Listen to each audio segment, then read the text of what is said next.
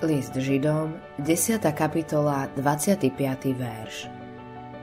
Neopúšťajme svoje zhromaždenia, ako niektorí majú vo zvyku, ale napomínajme sa, a to tým viac, čím viac vidíme, že sa približuje ten deň. Satan sa snaží, aby sme kritizovali vlastný cirkevný zbor. Svoje úsilie zameriava na tínedžerov z kresťanských rodín. Pokúša sa vzbudiť v nich nechuť keď ich pozornosť upriamuje na zlyhanie starších kresťanov a na ich naliehanie dodržiavať staré tradičné zvyky a praktiky.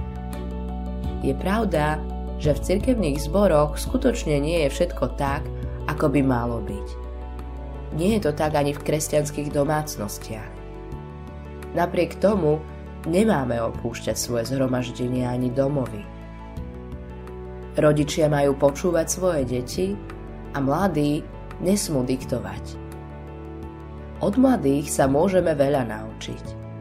Môžu nám pomôcť, aby sme nezačali stagnovať vo formách a tradíciách. Duchovný kurz a smerovanie cirkevného zboru majú určovať skúsení, zrelí kresťania, ktorým túto úlohu zveril Boh a iní kresťania. Pre mladých ľudí môže byť ťažké podriadiť sa tomu – Myslia si, že budúcnosť patrí im.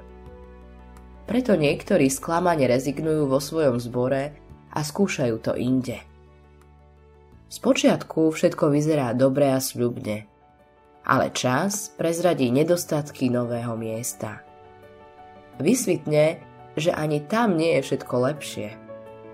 Preto sa necítia ako doma ani v novom zbore. Často neprichádzajú do zhromaždenia. Možno vyskúšajú aj tretie miesto. Ale výsledok je rovnaký. Potom postupne opúšťajú akýkoľvek cirkevný zbor. Toto je vážny dôvod, aby si bol ostražitý.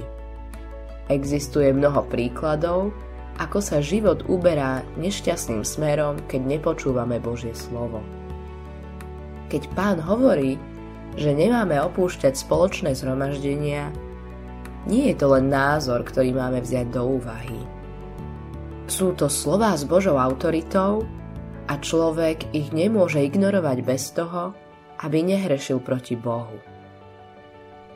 Ak Božie slovo znie v tvojom zbore pravdivo a správne, potom je tam tvoje miesto, aj keď je toho veľa, čo by si chcel inak. Pán ťa chce používať tam, kde ťa postavil. Vyzýva ťa, aby si miloval a slúžil ako člen zboru. Buď preto verný svojmu vlastnému cirkevnému zboru. Autorom tohto zamyslenia je Hans Erik Nissen.